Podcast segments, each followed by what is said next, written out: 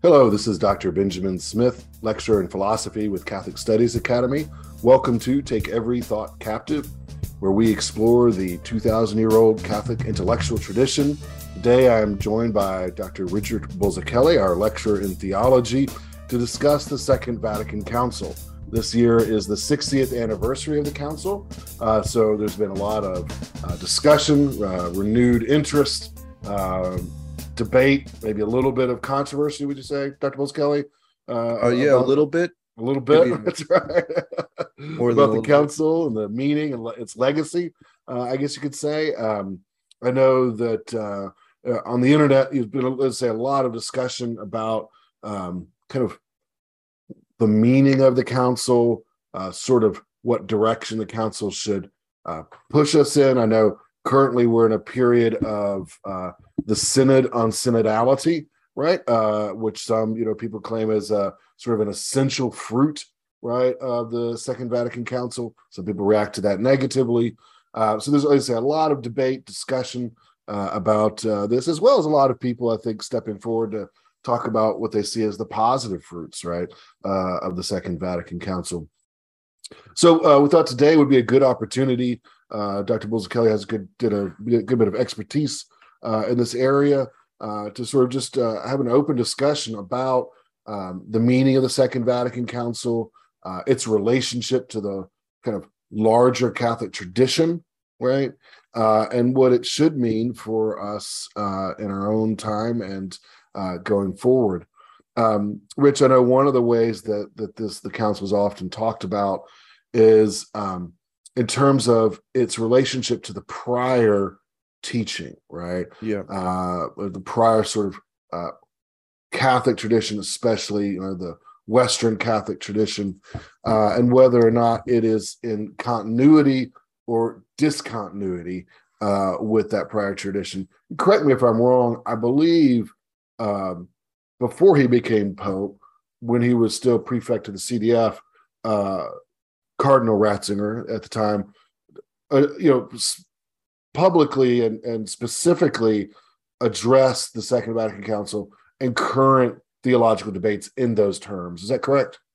Yeah. So basically, um, for much of his career, even before he was, even before he was um, really in a position of great power in the church, Mhm. uh, Ratzinger um, read the council in terms of um, in terms of this uh, question about continuity versus discontinuity. Right? Mhm. Mhm. Is it continuity? Is it rupture? Mhm. and he was of the view that uh, the council was continuous with tradition Mhm. and he thought that this what he called the hermeneutic of continuity was the only way to really understand the council in a catholic sense Okay. hermeneutic of rupture is necessarily um is necessarily uncatholic Okay.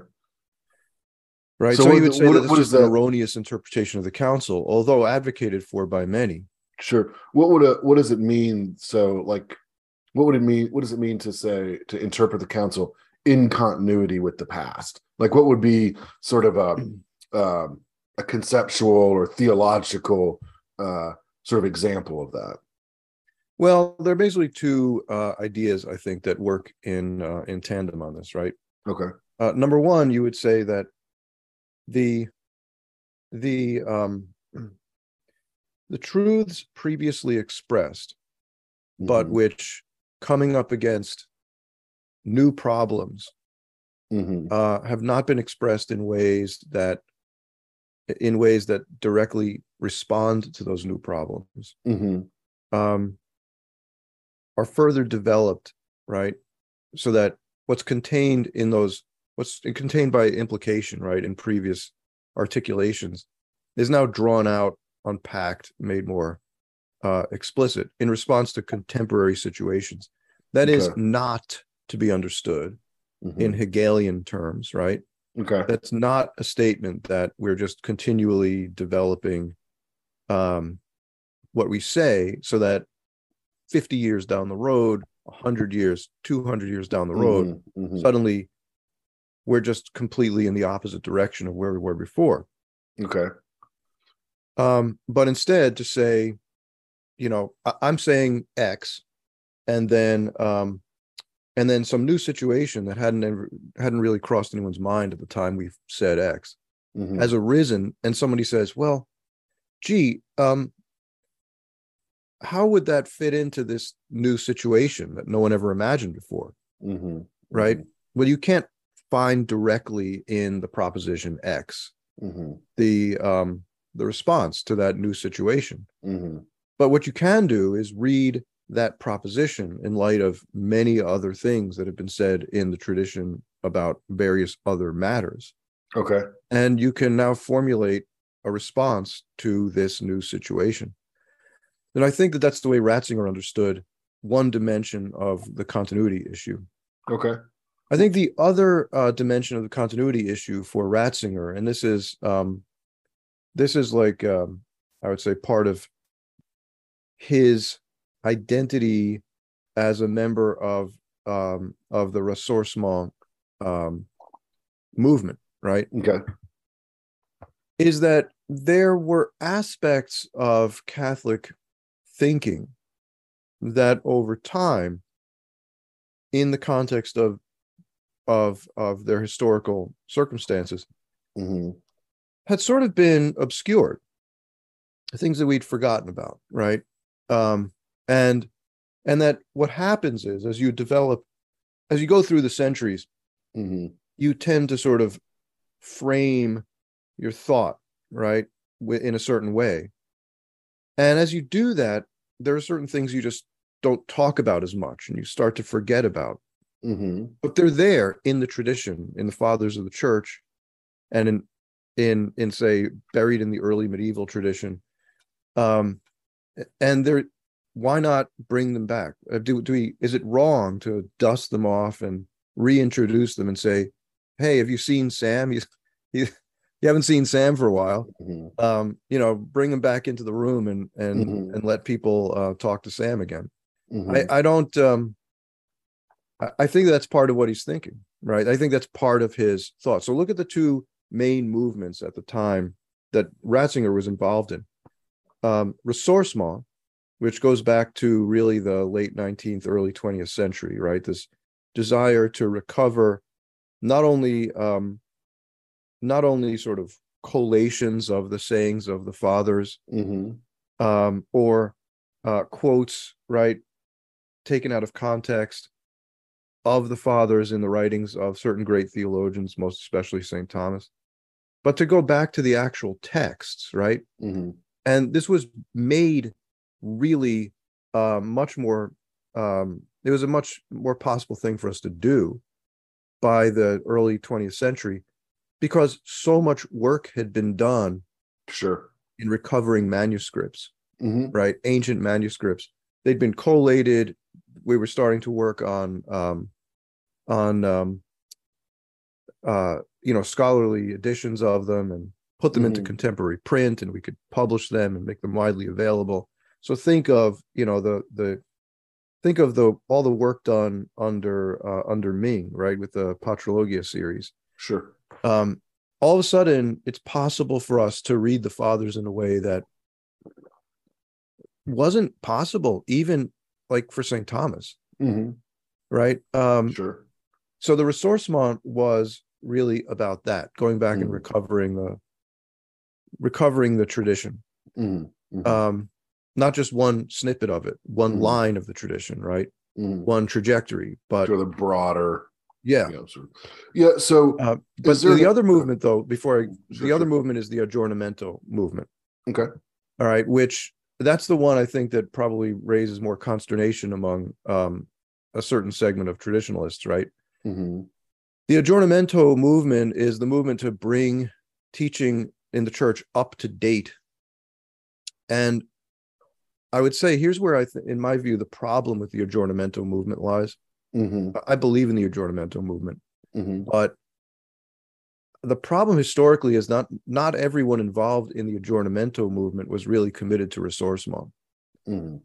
Mhm. Um, and and I'm sorry, but if you're not committed to ressourcement and you're in the aggiornamento movement, you're probably going to turn into some kind of Hegelian.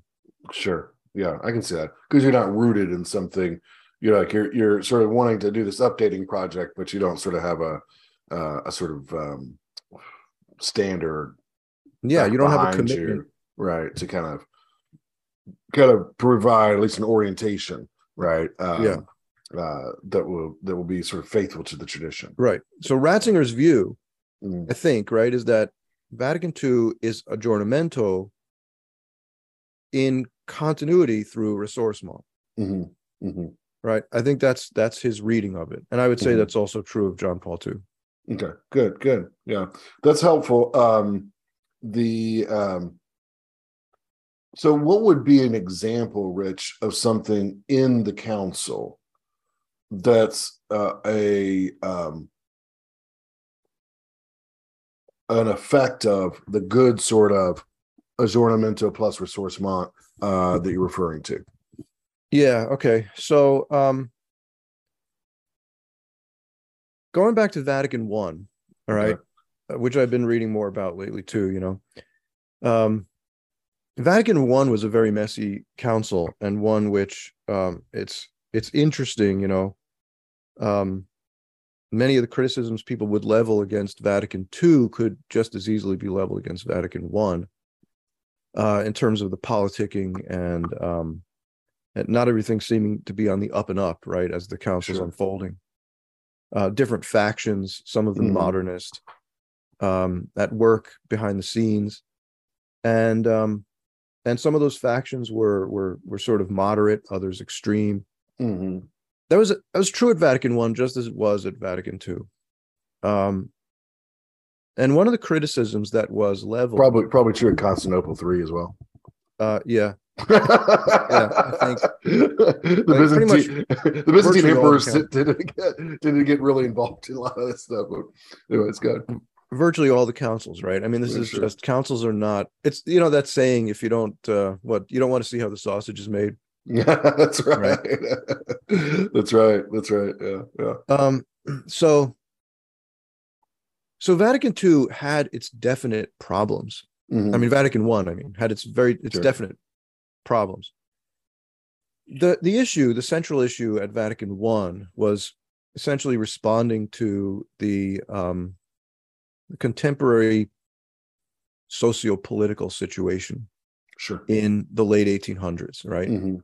so you had um what you had at vatican one was a radical shift in the way um in the way states existed right so you Sure. you had a decline in monarchy Mhm. and um the rise of you know more about this topic than i do Mhm. this this era in in politics right this you had the rise of secular governments right Mhm, secular demo- mhm. democratic regimes and for a long time before vatican one the magisterium of the church had been expressing deep concern about the implications of this Sure. shift Right. Uh, right.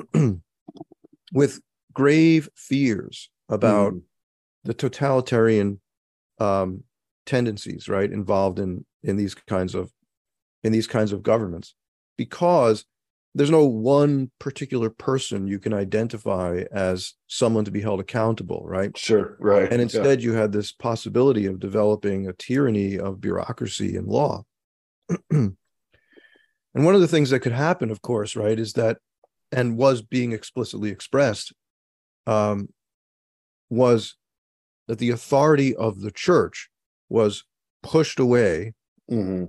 um, and the secular authority presented as absolute so the church wanted to respond to this Mhm. and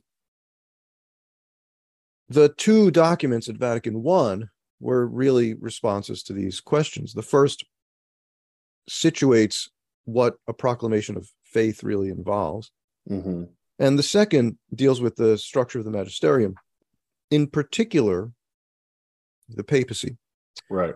Right. So um, the proclamation of Vatican I about the um, the immediate and um, universal primacy of the Pope, right? Mhm. the immediate, ordinary, and universal primacy of the Pope throughout the entire church and over every individual in the church Right.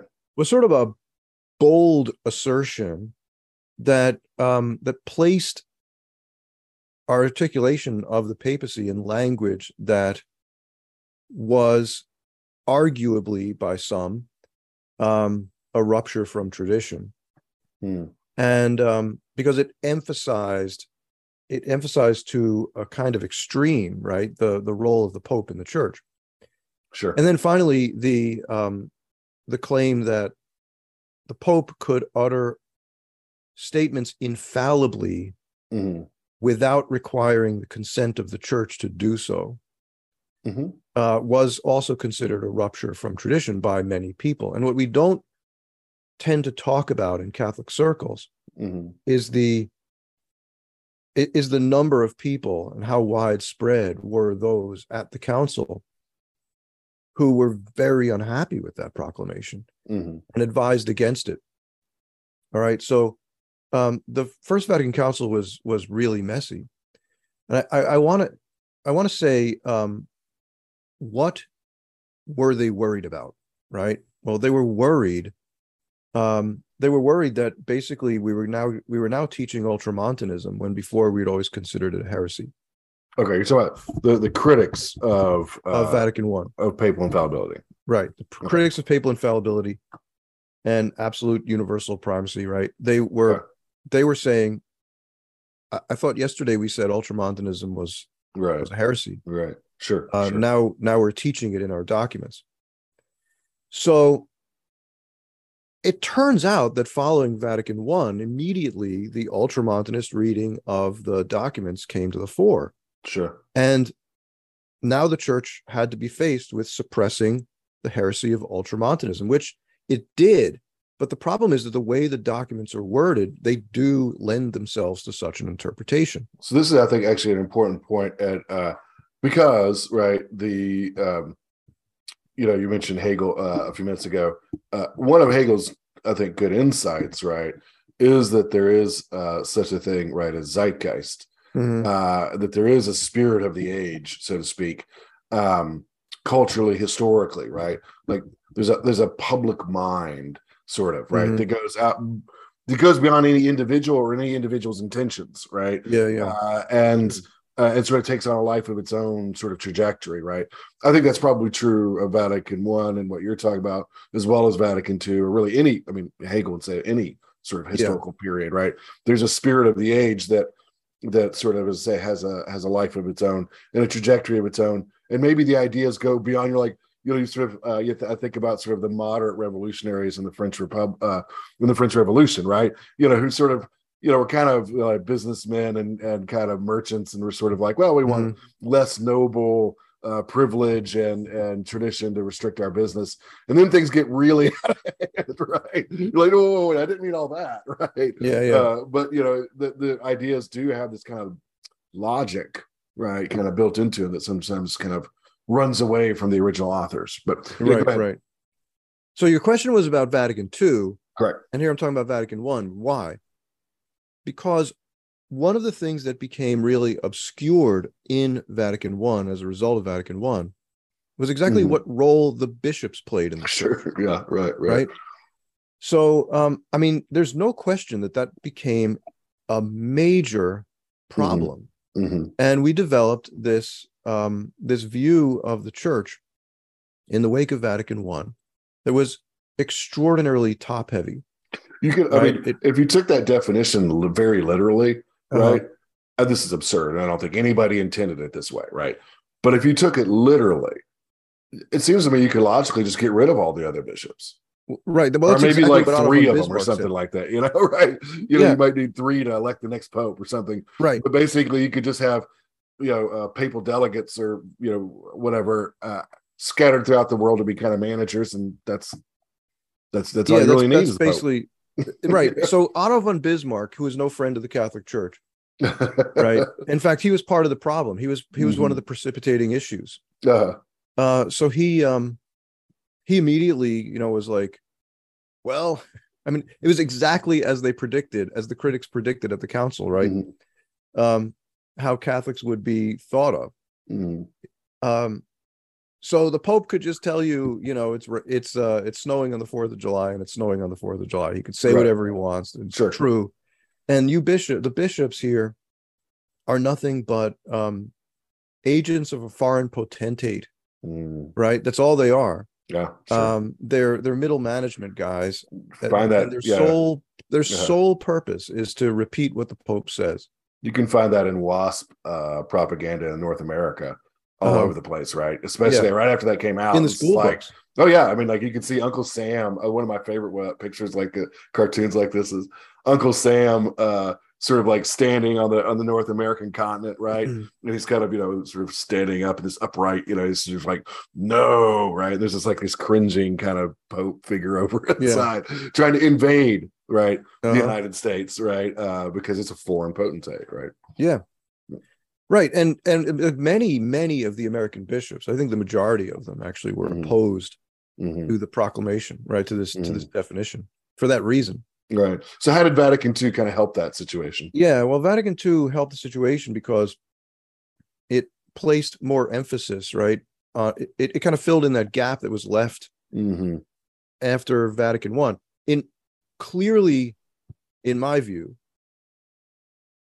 it wasn't enough um, because I think we still deal with the problem, Okay. right? But um, but it if you look at the documents, if you look at Lumen Gentium, Mhm. um, the document on the church, right? The Mhm. constitution on the dogmatic constitution on the church. You you do see a renewed emphasis on the importance of the bishop, right? The authority of the bishop in the church, and Mhm. his um and the cooperative relationship, right, that exists between the pope and the bishops. That the church Sure. isn't just the pope. Sure. Yeah. I think that's a, uh, so, you know, we're talking about collegiality, right? Yeah. So the, heading it usually falls under. So it's definitely a recovery of something that was Mhm. absolutely in the tradition, Mhm. right?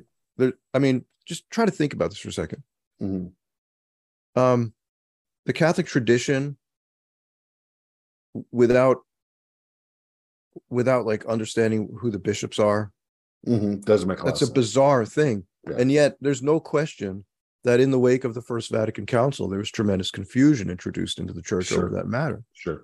and Yeah. and that that issue was addressed hmm uh rightly at the second vatican council it was Mhm. a major problem hmm and uh and the vatican the second vatican council took measures to correct it So, yeah, so if you want to think about this positively and constructively, you know, one might one one way you might think about it is that what Vatican One did secure, right, is that we're not going to let nation states reduce Catholic the local Catholic churches to merely national churches. right There's going to be a an international global component built into Catholic ecclesiology and jurisdiction, Yeah. such that there is this. Just think about it. So, as a politi- from political view, there is like you can't just say there's the Church of England, the Church of France, the Church of Mexico, right? That's Uh-huh. under the the local government, right? So maybe that's Vatican One's positive contribution, right?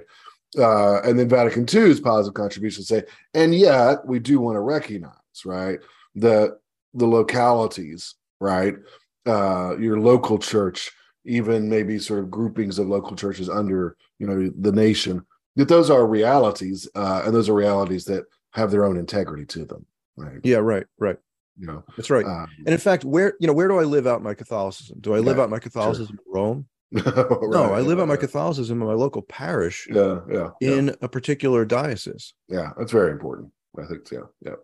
Uh, okay, good. Well, I think that's a good uh, uh, illustration. I mean, I, I would maybe add, um, you know, just a couple uh, of my own, and then we can maybe talk about Yeah, uh, um, sort of the way this is kind of sussed out in terms of different interpretations. So this, we're saying this would be a good example of continuity, right? yeah, Uh, collegiality, being and it's the kind in. of continuity that is um, that's a continuity really that re- that relies on ressourcement. Okay, gotcha. You're Right. The uh, two others that I would add in here maybe would be uh, the universal call to holiness, right? Mhm. Uh, which clearly is in the tradition. You know, it's Yeah. in the best of the tradition, but certainly had been obscured. You know, or Yeah, made uh, made you know, just kind of, kind of unclear, right? With Right. all the emphasis on maybe the sacredness of the priesthood and holy orders and, and things like that. I don't think with the intention to demean the lay state, uh, but nevertheless, you know, uh, maybe you know, just sort of losing sight of it, right? Uh, in, in Yeah. a way, and that uh, the universal call to holiness again present, you know, in the earlier tradition, but maybe not. yeah, and and ne- never gone. I, I want to sure. I want to be clear on that, right? It, it was never completely suppressed right. in the Mhm. church, but it was but it was obscured. It wasn't the way people tended to think about things. That's but right, in yeah. fact, in fact, to put it like let's look at the language people used. Do you have a vocation meant are you called to be a priest or a religious? That's right. That's right. Or you're just not well. You're out of vocation. Maybe you just you know muck around and get married, right? you Yeah, know, right. uh, again, not that serious people would thought, thought about that way, but I mean, I think in a cultural, practical level, sometimes it's lived out that way. One other one probably would be uh, Dei Verbum and the recovery of Scripture as a Yeah. normal part of Catholic life. Uh, Mhm. You know, uh, obviously, you know, it would be false to say that Catholics were forbidden prior to Vatican II from reading Scripture or, or participate. But you can also say, at a practical level, right? It, just wasn't a major part of normal Catholic life, right? Yeah. I mean, maybe maybe the monks, maybe the monks chanted it, you know, yeah. but that's not the you know, we're most of us aren't monks, right? Well, you know, interestingly, that kind of thing. too. I could reach behind me here and pull off the shelf some old Catholic Bibles. Mhm. I could show you in the beginning of the Bible, right, where they Mhm. printed out some um, statements from popes, old popes, Sure, sure. telling the lay people to read scripture on a regular basis, right? Right, right, right. So that was part of the thing, but in practice, right, it just didn't trickle down hmm um, to the people very well.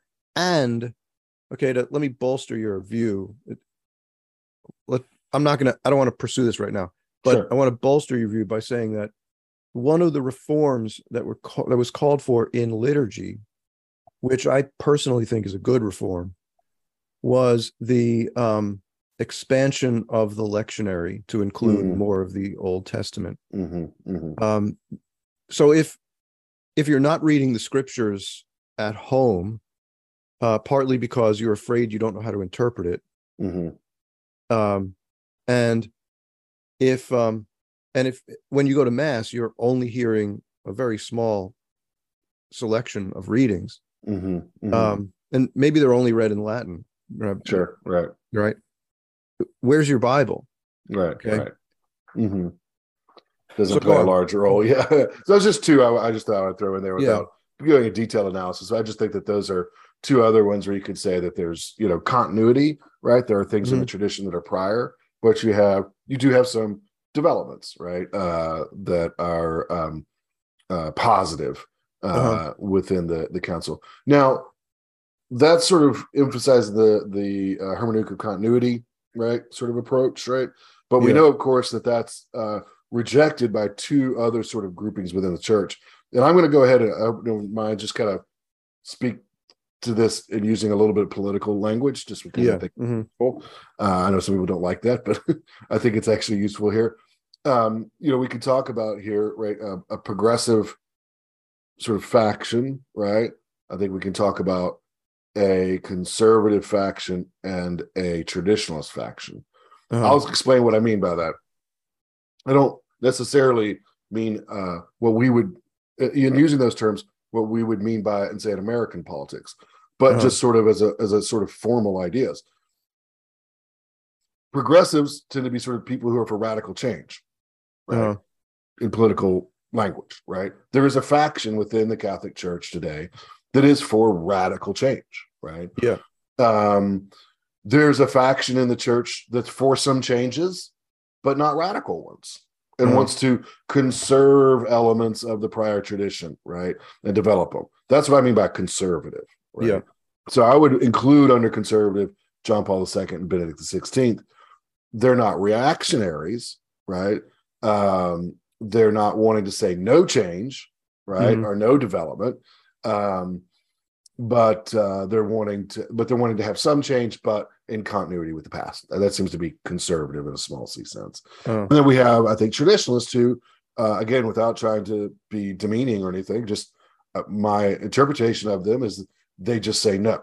Like Yeah. the, the, these changes introduced by the Second Vatican Council or post Second Vatican Council were misguided, um, inappropriate, unwise, and we just need to go back right to 1962, at least as a, a kind of a new starting ground, right? Mhm. Uh, the some might want to say we just want to stay there, but whatever. I don't want to get too down in the weeds there.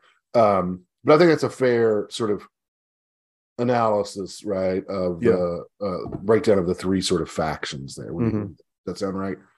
Yeah, I think that's about right. I mean, we could probably add some more. There Sure. probably are like reversionists, right? Who might go back to you know before Vatican One and stuff. before Vatican. One, That's right. That's right. Yeah. Um, but Um, but you know the um, but yeah, I think that's about right. I mean, that, those are the major players I think in this current controversy. Right. So if you think about it in those terms, right, uh, we can sort of think about the, we can look at those three factions in terms of continuity and discontinuity, right? Yeah. Right. So that uh, with our, yeah, one thing uh, that it's, it's interesting, right? Progressives and traditionalists, right, would actually agree on something, which would Uh-huh. seem strange because progressives and traditionalists seem to be very opposed. So, for example, on something like, um, interconfessional communion, right? Traditionalists and progressives would be very opposed to that, right? Right. You know, like uh, in terms of that, progressives would be very likely to say, yeah, we should have that in some way. Traditionalists very likely to say never should happen, right? That is admitting, say, Lutherans or Anglicans or Yeah. you know, uh, whatever to uh, Baptist to um, uh, communion.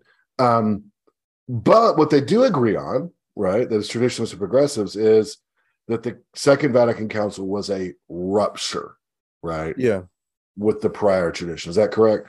I would say so. Yeah, that that is a point of agreement. They they agree on basically two things on this, right? Number one, Vatican II is a rupture from prior tradition. Mhm. Number two, they agree that the progressives won. right. Yeah. Right. Right. They, They agree it as a that the, progressive that the progressives yeah, are, are that they won the day on that. Mhm. Mhm. Um, so the progressives, of course, would be very happy with their own interpretation of the council, and the traditionalists would be deeply discontented with it, right? Sure. And I think it's important, like if you're not a traditionalist, to kind of understand like the tr- this point because I think it explains some of the uh I'll say ardor uh Mhm. that you might find in the traditionalist camp. I mean, they fundamentally see they, they see to, to different degrees, of course, right?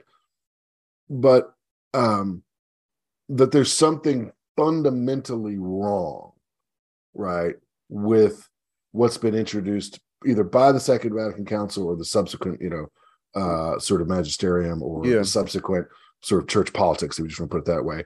They're, I mean, they're they're troubled, right? They think there's been a departure, right, Yeah, from the holy Catholic faith, right? right. um, and that they have to sort of oppose that.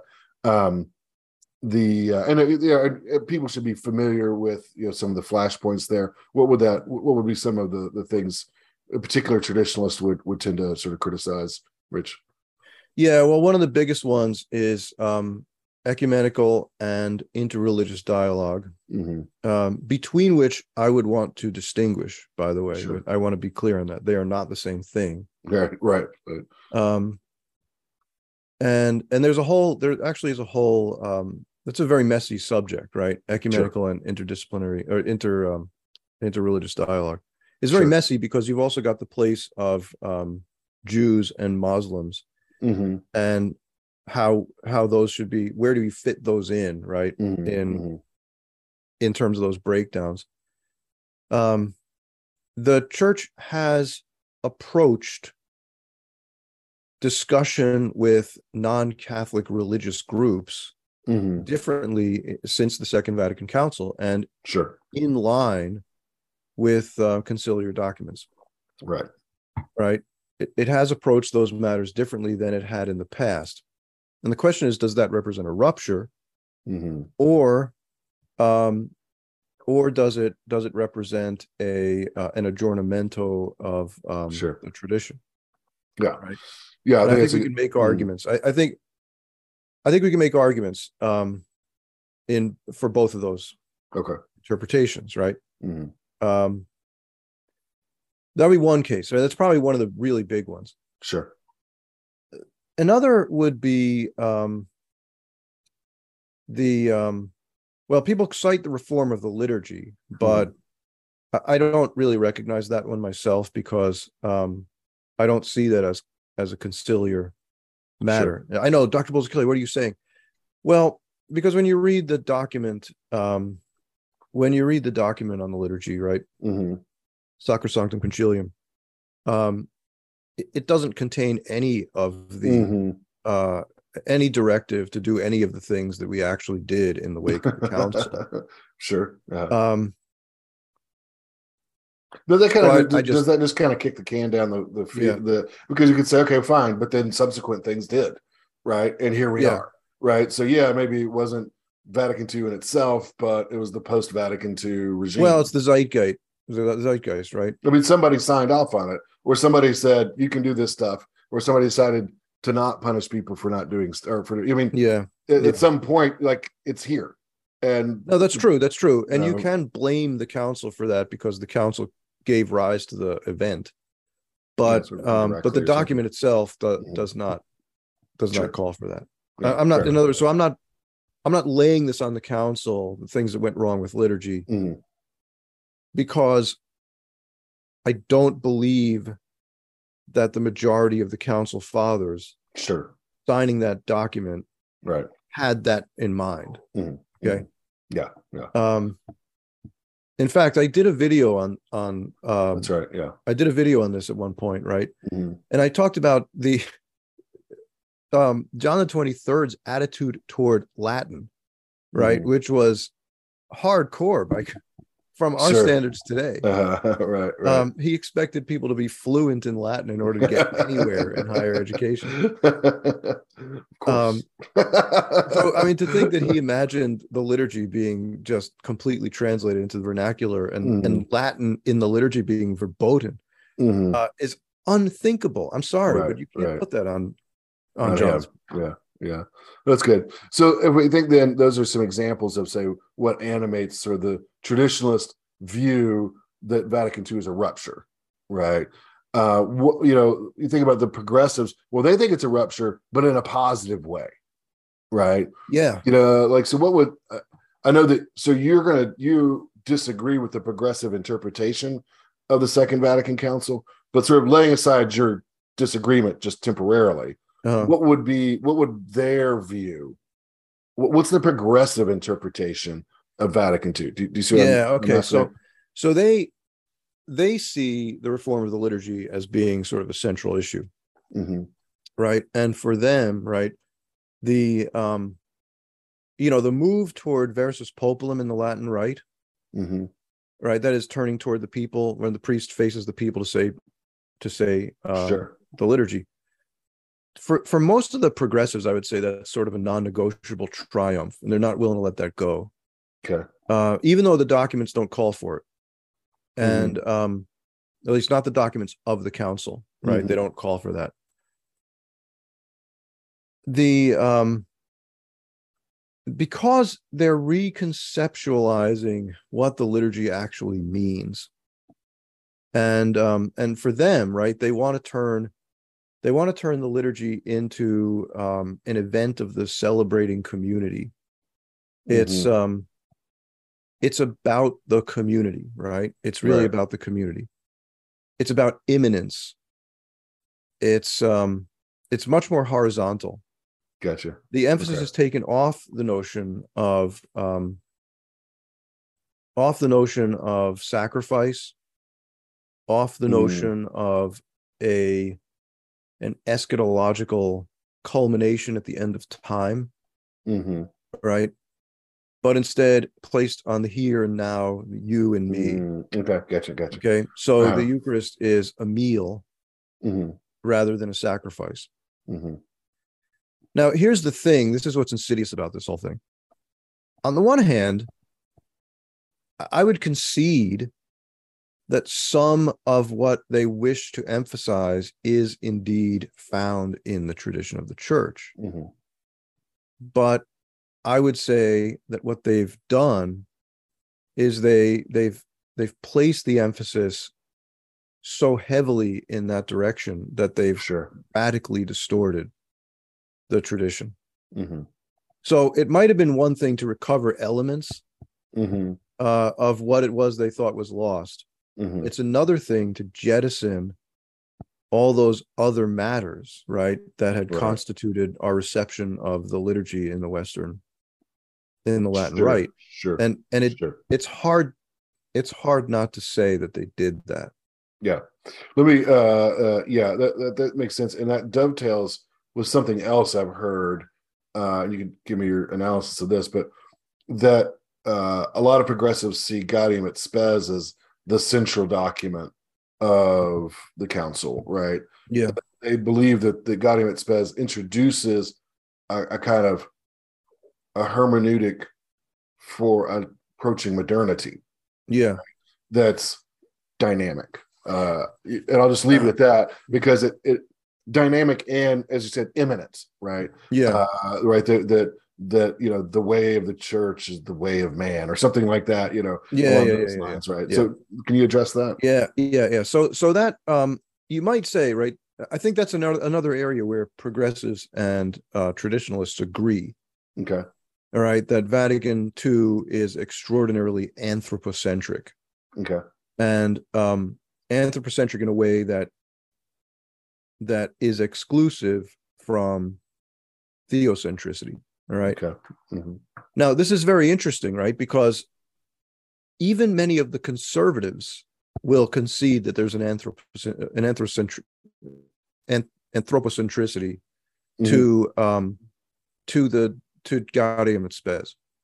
Okay. Uh, John Paul II being one of them. He Mhm. very explicitly um, discusses that in Dives in Misericordia in 1980. Okay. Now, um, he doesn't think that's bad. Mhm. he also rejects the view held by both the traditionalists and the progressives that that means it's exclusive to being theocentric Mhm. okay so the, he's Mm. he's threading the needle on that and i think that's one of the issues that maybe distinguishes the conservatives Uh-huh. from both the trads and the progressives right Mhm. Mhm. um, characterized by jp2 you could argue about whether he's right or wrong on it but his attitude is Sure. I guess. that an appropriately understood uh, anthropocentrism hmm is in fact theocentric. Right. Why? Right. right. Not because God is man, but because humanity is made in the image of God and directed to God, Mhm. right? So if we properly understood what God was up to in making humanity, then Mhm. understanding humanity would mean directing our attention toward God. That's John Mhm. Paul II's view. Sure. But the progressives seem to think, right, Right. that the overlay of God is just sort of almost a- really an impediment to peace on earth. Mm. Because what we're doing is we're we're putting this preferred religious perspective. Um, we're adding we're adding another problem to the mix. It's bad enough that we have struggles over territory and access to water and food Sure. distribution of wealth. Now, on top of all of that, we also have to fight about religion. hmm Well, if we just framed our religious perspective as a pursuit of what's common to humanity, I see. right? Right. The common right, human right, dignity, Right. Right. Right. human flourishing, hmm then um, it wouldn't get in the way, right? hmm It could embrace and Sure. it could it could gather in um, and bring about peace on earth. hmm It's a kind of Marxist way of thinking about Mhm. religion, really. But um, sure. Sure. Well, I mean, I think you can see liberation theology, right? I mean, it's yeah, absolutely. closely its development runs closely parallel to kind of a progressive interpretation right uh of these uh, uh of these matters um uh for sure. Okay well that's that's i think interesting and and helpful.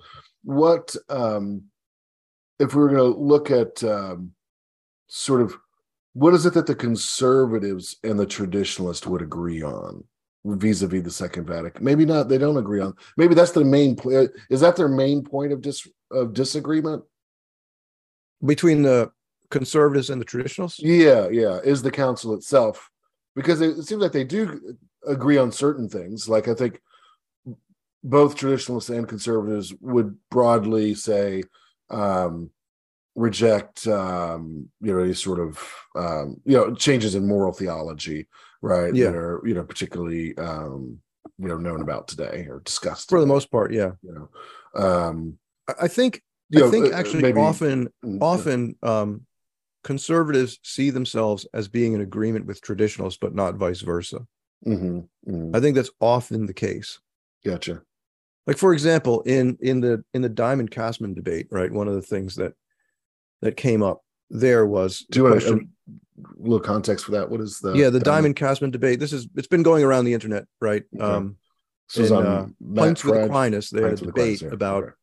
about um uh whether the about sedevacantism, right? Is the Mhm. chair of Peter currently empty and hasn't Correct. been for a while? right, right, right.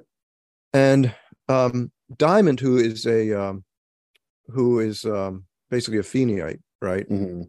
Um held the view that the chair of Peter's been vacant since after Pius the twelfth. That's his position.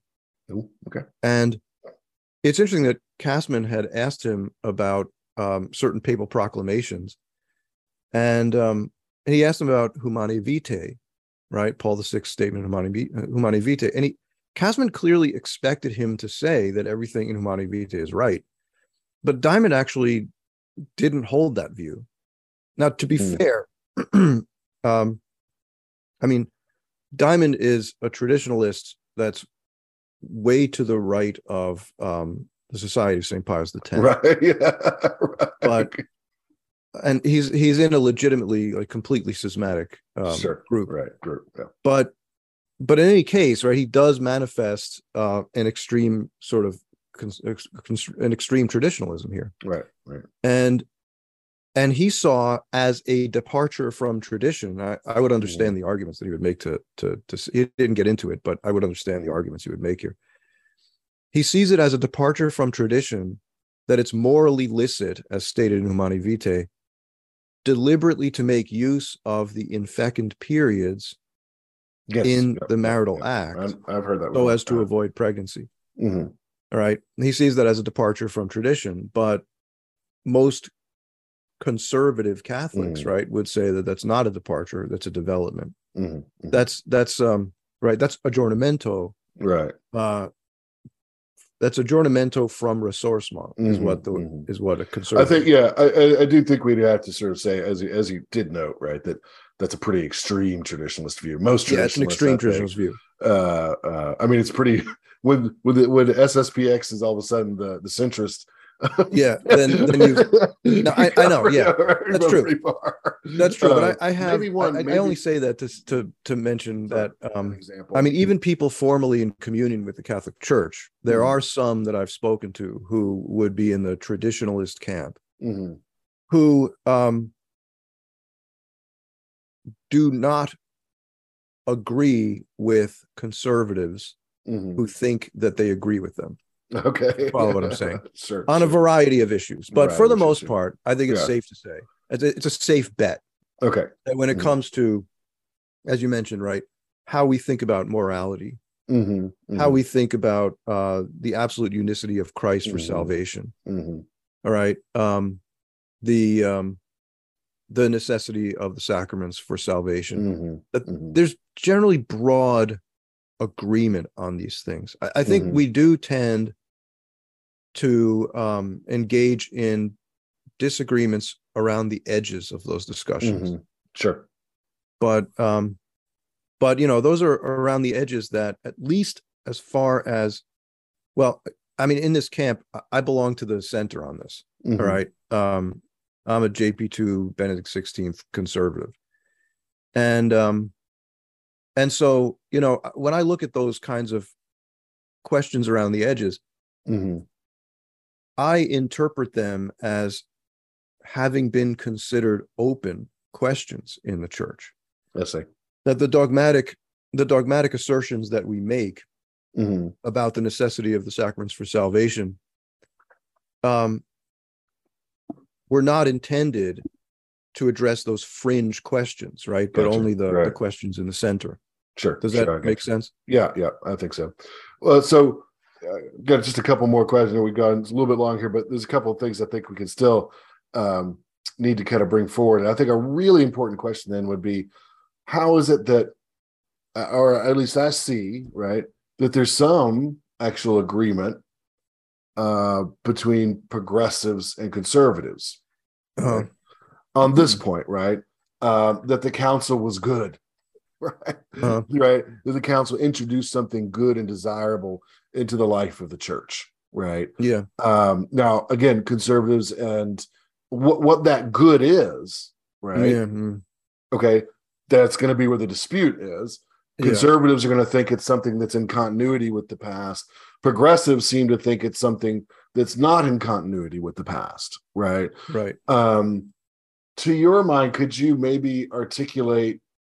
This is putting a lot of work on you. Sorry, Rich, but what is the conservative view of the positive contribution of Vatican II? Like, what's the conservative view of the good of the Second Vatican Council? Yeah. So that is a good question. Um, We spend all this time sort of arguing about its continuity and discontinuity, and and like, you know, does it did it fail? Did it not fail? Is it problematic or not? You know, what's the good of it? Like, what what what does it give us? The, Okay, the- that's, so- that's praiseworthy. what I'm going to say here um, may seem both shocking and disappointing. Okay. Um, I think that what has generally been said by conservatives about what was good about the Second Vatican Council was that it provided a framework within which to um, reintroduce Christianity as an evangelical project to the modern world okay. right? Um, that even the Catholic mind keep keep in mind, right? Even the Catholic mind is influenced by modernity, and um, and so there's a risk that traditional ways of of uh, casting teaching will no longer reach the contemporary mind. Mhm. Not that those teachings are false, but that um, they're no longer understood Mhm. by within the framework of the contemporary mind, right? They're no longer Mhm. comprehensible. And so the Second Vatican Council sort of forced the church to kind of reframe how we talk about these things and put everything on the table and just um and, and just shed the light of modernity on it and say well what, what does this look like uh, and how can we show it Mm. to the modern world Okay. um, that project is maybe laudable. And I would say that um, John Paul II probably thought that that was what the council gave us. Benedict XVI, I think, thought that's what the council gave us. Did the council give it to us? Um, the evidence mounts that the answer may be no. Mm. And the problem is when we actually look, I'll, throw the um, Society of St. Pius X a bone here.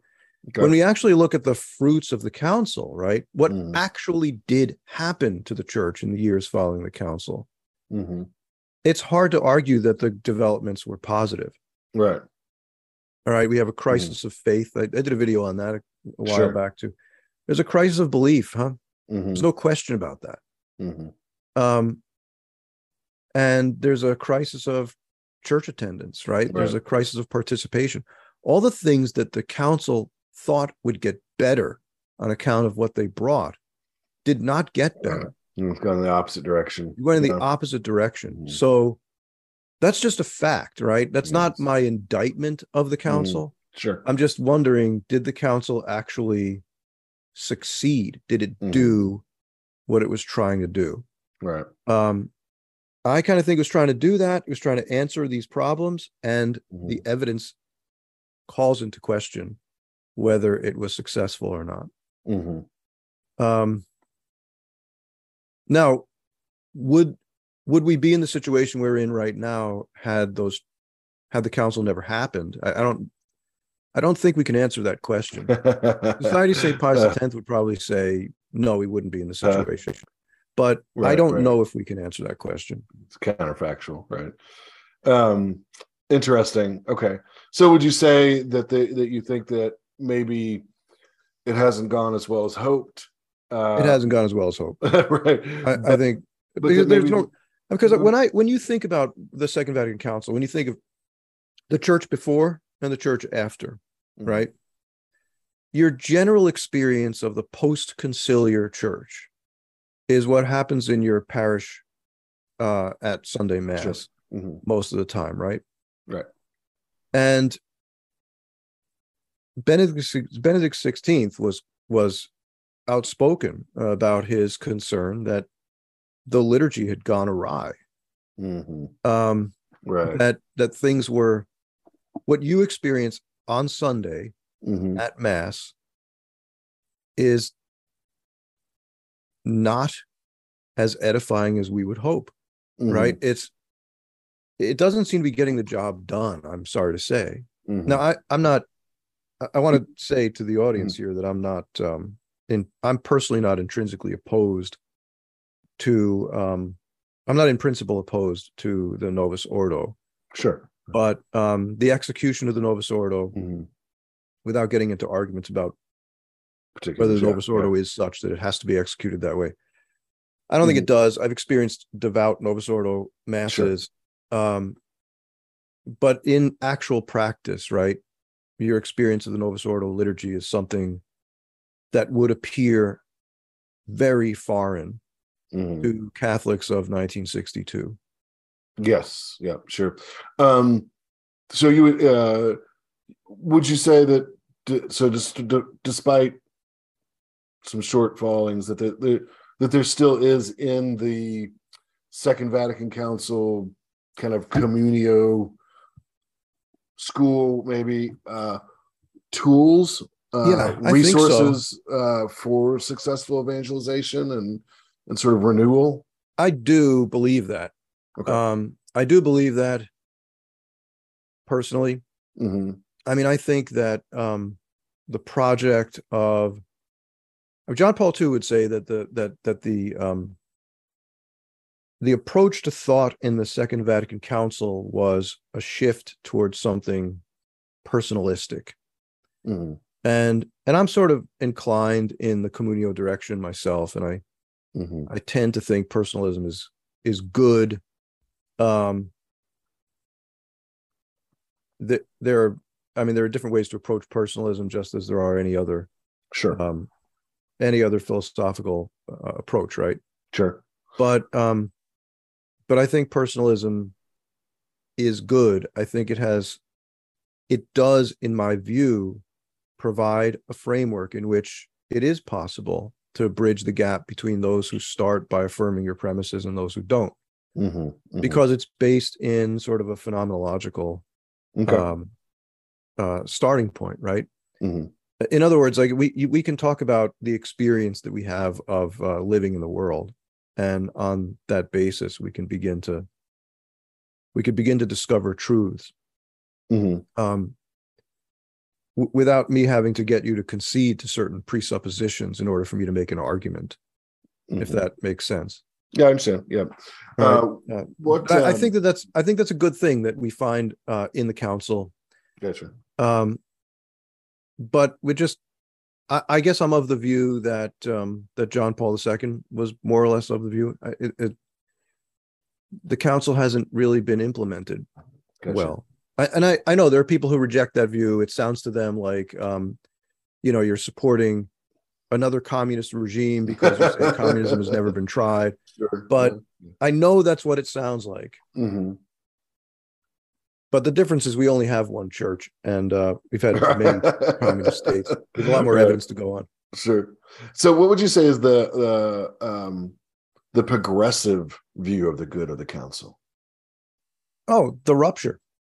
Yeah. Right. I mean, the progressive view is that we finally beat those pesky traditionalists and um and we um you know we got away from we got away from Latin. I mean, look, actually, this is one of in my view, one of the failings, one of the reasons the Second Vatican Council failed to achieve its results, Mhm.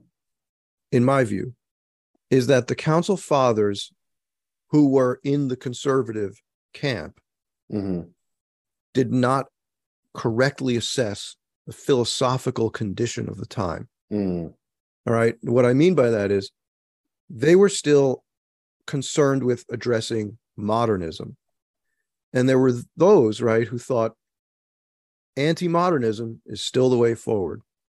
hmm And then there were those who thought, no, we need a different approach to addressing modernity. But the real problem wasn't modernity, it wasn't modernism, it was postmodernism by Mm. the time you got to the Second Vatican Council. 1960s, yeah. Yeah, by the time we got to Yeah. 1960s, we were in the postmodernist period. Yeah, certainly you- you've got a, a sort of new left at that point, right? Uh-huh. And I think you know within that new left, you have you know Herbert Marcuse, you have you know the the Parisian uh, student riots, uh, Yeah. you have you know opposition to the Vietnam War. We have you know you have the, this is the time of the liberation movements, Yeah, right? right. In kind of a neo-Marxist sort of setting, uh, and perhaps a misreading of those movements or a mis miscalculation, right, of their maybe both power and radicalness. Uh, yeah, you know, if I was to state it from a political philosophy perspective, maybe what I hear from progressives, um, you know, Catholic progressives is that basically we're we've transformed into a situation in which the individual and various communities are liberated, right, from stifling oppressive structures within the church, uh, uh, and are able to kind of live out sort of their freedom in Christ and in the church and with the Holy Spirit, but in a way that is um, self expressed, right? In a way Yeah. that's not subject to oppressive uh, hierarchies, right? Um, and so it's more spontaneous, it's more autonomous, it's more personal, right? and that they you know we're all on our own journey we're you know we're a community in the sense that we're all on this journey right mhm, but not in the sense of kind of ruled by a sacred hierarchy with you know you one faith right Yeah, uh right. that sort of thing um right. Which is i'm not trying i'm not trying to distort here i really am not uh if i've said anything No, I think that is that is kind of their view, Right. With the exception that the hierarchs wish to stay in power. Um, Sure, right Right, Sure, the hierarchs sure. promote that view. Yeah, Uh, right, right. Well, that kind uh, of works but- though with the. I mean, that kind of works with the neo-Marxist um, polity, right? Because even in a neo-Marxist polity, you need, um, you still need, you know, the Politburo, and you still need, you know, various officials and commissars and so forth. Mhm. But really, I mean, I think you're right that basically they want it. It's Unitarianism, Okay. and um, right. I mean, unitary. If you you could log onto the Unitarian Universalist website, and and you'll see right there, right, that they profess a covenant, a common covenant, but not a common creed. nice. And I and like I um, I like that's what they say. Mm, Good. Yeah, I got you. Uh, you know, But when you look at the when you look at say the the you know the German bishops conference, one Mhm. is led to to to Mhm. think right. I- I don't I don't think my interpretation here is on the fringes when I say I, it seems like that's what they think. Sure. Yeah. Uh, well, you know, that's uh, this has been a lot uh, to think about. I think a lot of good uh, good insights here. What would you? Um, I, I have a, a a hypothesis I want to kind of close with, but before I offer that, um, what what you know, what would your counsel, your your thought, you know, be for Catholics out there, you know, uh, trying to navigate these issues? Um, you know, uh, as far as sort of going forward, um, uh, both in their parish lives, you know, but maybe also in terms of their understanding of where they are in the church. Yeah. Um, the virtue of fortitude, I think, is this is one of those times in the life Mhm. of the church where we we need it. Coupled with, of course, the theological virtue of hope. Mm, and um because the condition of the church right now is not good.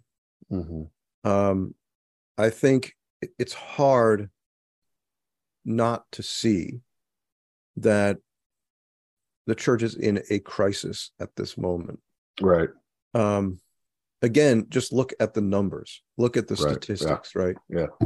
we're clearly in a crisis. And um and yet i don't i don't want to say something trite like you know we've been through this before look at council of nicaea um that's not much help to be honest when this is the chapter of the book that you're living in. right. Right.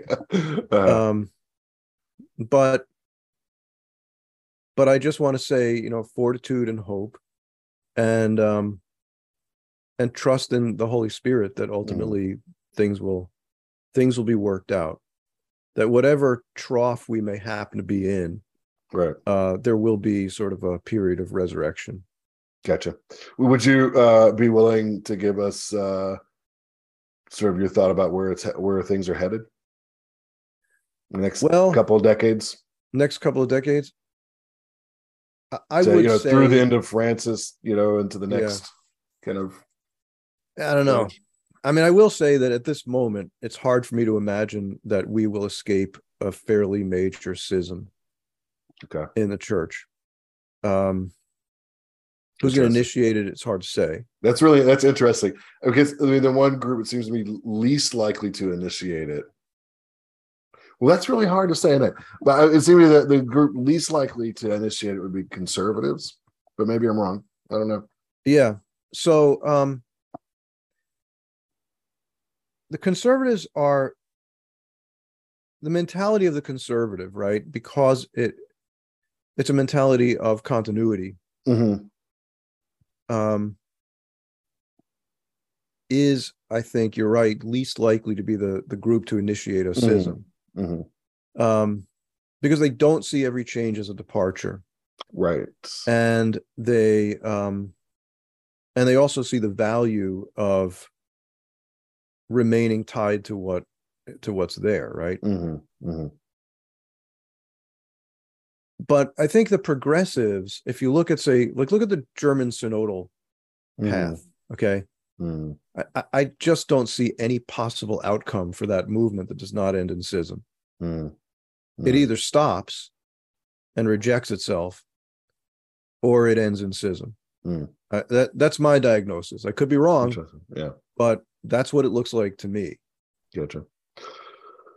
Well, that is not exactly an optimistic uh, uh, future, but I mean, you know, I guess sometimes we just have to look at things as they really are.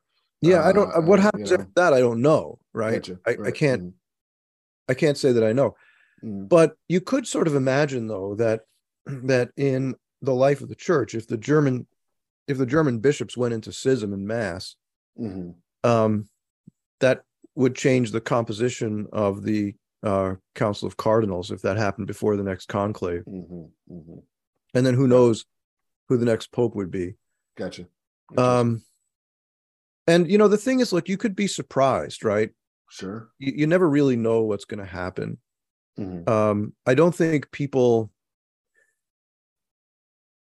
It seemed that Benedict XVI had stacked the deck in favor of a um, in favor of a subsequent pope who would be a lot like him. Mhm. And I think we got a pope who was not a lot like him. Interesting. Yeah. And many people now, right, think that Francis has stacked the deck in such a way that we're guaranteed a pope a lot like him. hmm But you know, if uh if past is prologue, that may not be true. right. Right. Gotcha. Well, that that's uh, uh that's helpful, uh, Dr. Wilson Kelly. I, I hope that our um, our you know uh, audience here is uh, you know been able to kind of take all this in. I think we covered a lot of ground, but I think it kind of in a in a pretty systematic way. I think you know the to kind of see um, where the various sort of divisions lie and Mhm. uh, and why those divisions are there and where there's you know similarities and where there are differences. And I think Mhm. I hope we've drawn that taxonomy out um, uh, in a fair and accurate way. One hypothesis that I've kind of I just want to close with that I've kind of um, you know I'm not personally a theologian, but I pay close attention to these matters. Um, and kind of from a philosopher's perspective, especially somebody like myself who's interested in the history of philosophy uh, and the history of ideas, one thing that I've I've wondered about is whether or not um, modernity that maybe the problem that we're facing now isn't so much a problem with the Second Vatican Council in itself, uh, but the problem might be that um, modernity cannot be enculturated in a Christian way, um, which would be a, a fairly harsh thing to say, right? Um, but you know, I am aware of as a historian of thought that Catholic thought has gone through various stages of synthesis, Mhm. right? If you look at it, right, you know, one way of thinking about it, right, is that you have a, you know, is that very early the Christian thought engages with Greek thought, right? And that in that early stage, Stoic and Neoplatonic sources were very important, right? Yeah. Uh, in later stages, Aristotelian sources became more important, right? Uh, you could kind of sort of track sort of a, a trajectory Yeah. that way. Um, over time, Aristotelian philosophy began to lose its influence in our own culture, in the Western culture. Um, and and then what right well then we have modern philosophy right Yeah. and and and and its advent um and and it seems to me to be an open question and that you know when i was teaching full time as a professor at a small catholic liberal arts college one of the things that some of the students i'd be closer to over time would ask me is like well how do you think this is all going to suss out? You know? And and i would say well you know i don't know. I don't pretend to know. Um but i still think it's an open question whether or not is it possible put it precisely for Catholic thought, Catholic faith, to form a new and fruitful synthesis with modern thought, as it did in the past with Greek thought uh, in various forms. Um, and I think that remains an open question. Actually, I, I, I think that it it it it might be that we just at least uh, it's possible that it's just not something that we can form a new enduring synthesis yeah. Mhm. modern thought what do you what do you think about that rich Yeah. My initial thought is first noting that we should have a podcast on that. Good Question. Mhm. Um, my my initial thought is that in any case in which the church has formed a synthesis with some pre-existing current of thought, Mhm. that current of thought has been transformed in the process, sure right? So there are things about it that had to be corrected. sure Um, and so I would say that if indeed it's the Mhm. case that we could form a synthesis with modernity, it would have to be one that would transform modernity in Mhm. certain essential ways, because there Mhm. are indeed elements of modernity that are antithetical to the faith, Mhm. right? The anti-modernists weren't wrong, okay, Mhm. about their about certain basic sure critiques of modernity.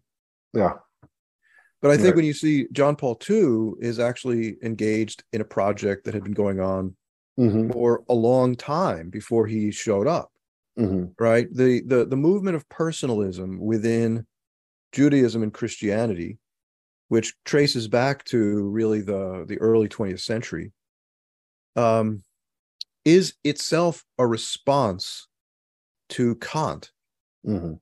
right? When you think about it, what they're trying to do is find a way around Kant back to a, a world that that's real Mhm. and um whether you think they can do that or not i guess is another question right but they were, what they're doing is they're trying to acknowledge what kant and modernity get right Mhm. um but but not to come to the same conclusions right right yeah that's what they're trying to do so sure sure whether Yeah, whether they a- can or cannot do it is is Mhm. really a a big question huh Sure. Yeah, I think uh, I agree with you. That'd be a fun uh, and useful, I think, uh, discussion uh, for uh, another podcast uh, to kind of run through some of those uh, possibilities and, and see maybe um, what that would look like and and and maybe whether it's possible or not. You would certainly hope that it's possible, right? And I think that your point is well taken. That when Christian thought synthesizes with uh, something else it changes the thing that it synthesizes with. Uh, I think that's a fair point of interpretation and probably a good launching point for for that discussion. yeah so the question would be what is, does it change it so fundamentally that it's no longer recognizable as it was as it was before right Right. It is- Yeah. would it Yeah. destroy the thing that it touches that's right. That's right. Well, this has been a, a great, uh, I think, a great topic, a good discussion. I hope uh, that our listeners have enjoyed it as much as I have and gotten as much out of it. Um, you know, I hope that we all, uh, you know, um, sort of persevere as as Dr. Kelly has um, uh, counseled us, and you know, um, continue and, and hope um, that you know things are um, the things that you know the church has been through hard times before, and that we will get through this uh, as we have uh, uh, in the past. Um, I hope that uh, everyone will uh, like uh, this uh, this video, share it with others. Check out all of our other great content at CatholicStudiesAcademy.com. Um, we have uh, you know courses there that are available for purchase if uh, you're interested in studying more theology and philosophy. Um, and then until next time, God bless.